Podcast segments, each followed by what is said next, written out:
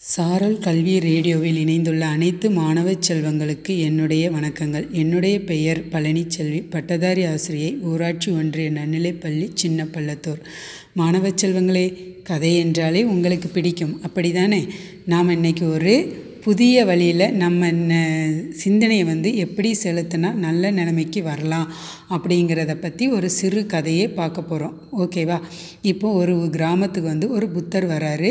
அந்த புத்தரை பார்க்குறதுக்கு எல்லோரும் எங்கெங்கேயோ இருந்து வந்து அவர்கிட்ட பார்த்து ஆசீர்வாதம் வாங்கிட்டு போகிறாங்க அப்படி இருக்கும்போது ஒரு இளைஞனும் அந்த புத்தரை பார்க்குறதுக்கு வெகு தொலைவில் இருந்து நடந்து வந்து பார்க்க வராரு. புத்தரை பார்த்தோன்னே அந்த இளைஞன் என்ன செய்கிறான்னா அப்படியே அழுகிறான் கண்ணீர் வடிக்கிறான். ஐயோ எனக்கு வந்து எப்போ பார்த்தாலும் கஷ்டங்களே வருது. எனக்கு வந்து வாழ்க்கையில் ஒரு நல்லது கூட நடந்ததில்லை. நான் எந்த வேலையை செய்ய போனாலும் அது தோல்வியில் தான் இது எனக்குன்னு யாருமே ஆதரவு இல்லை. நான் வந்து ரொம்ப மன கஷ்டத்தில் இருக்கேன். என் மனமே ரொம்ப பலவீனமாகிவிட்டது போல் தெரியுதுன்ட்டு சொல்லி ஓன்னு அழுகுறான் அதை பார்த்து அந்த புத்தர் என்ன சொல்கிறான்னா அன்புடன் அவர் கையில் ஒரு குவளையை கொடுக்குறான். வான தம்பி இந்த குவளையை வச்சுக்கோ.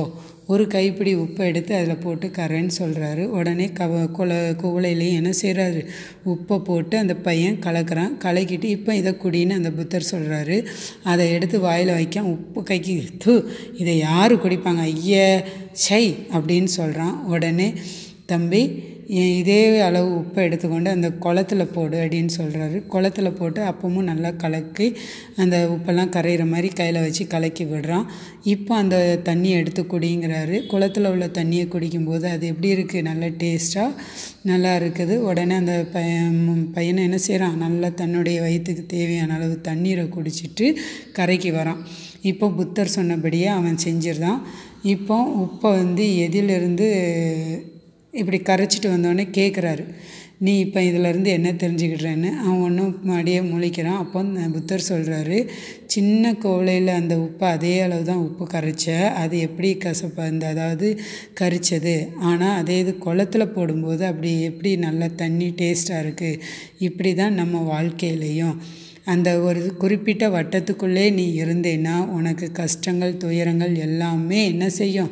இந்த உப்பை மாதிரி அதிகமாக தான் இருக்கும். நீ வந்து என்ன செய்ய உன்னுடைய மனதை பெருசாக்கு நல்லா வலுப்படுத்து இந்த குளத்த மாதிரி ஆக்கினா மட்டும்தான் நீ வந்து துன்பம் இல்லாமல் என்ன செய்யலாம்? நல்லா தெளிவாக வாழலாம் அப்படின்னு சொல்கிறாரு இதை கேட்ட மாணவனும் அப்போன்னும் யோசிக்கிறான். ஆமாம் புத்தர் சொன்னது சரிதான். தெளிந்த நிலையில் தான் நமக்கு ஒரு புதிய வழி கிடைக்கிது. அதனால் நாம் என்ன செய்யணும்? முன்னேறன்னா தெளிந்த நிலையில் நல்ல மனநிலையில் எதனாலும் யோசித்து செயல்படணும் அப்படின்னு தெரிஞ்சுக்கிட்டான் நன்றி மாணவர்களே.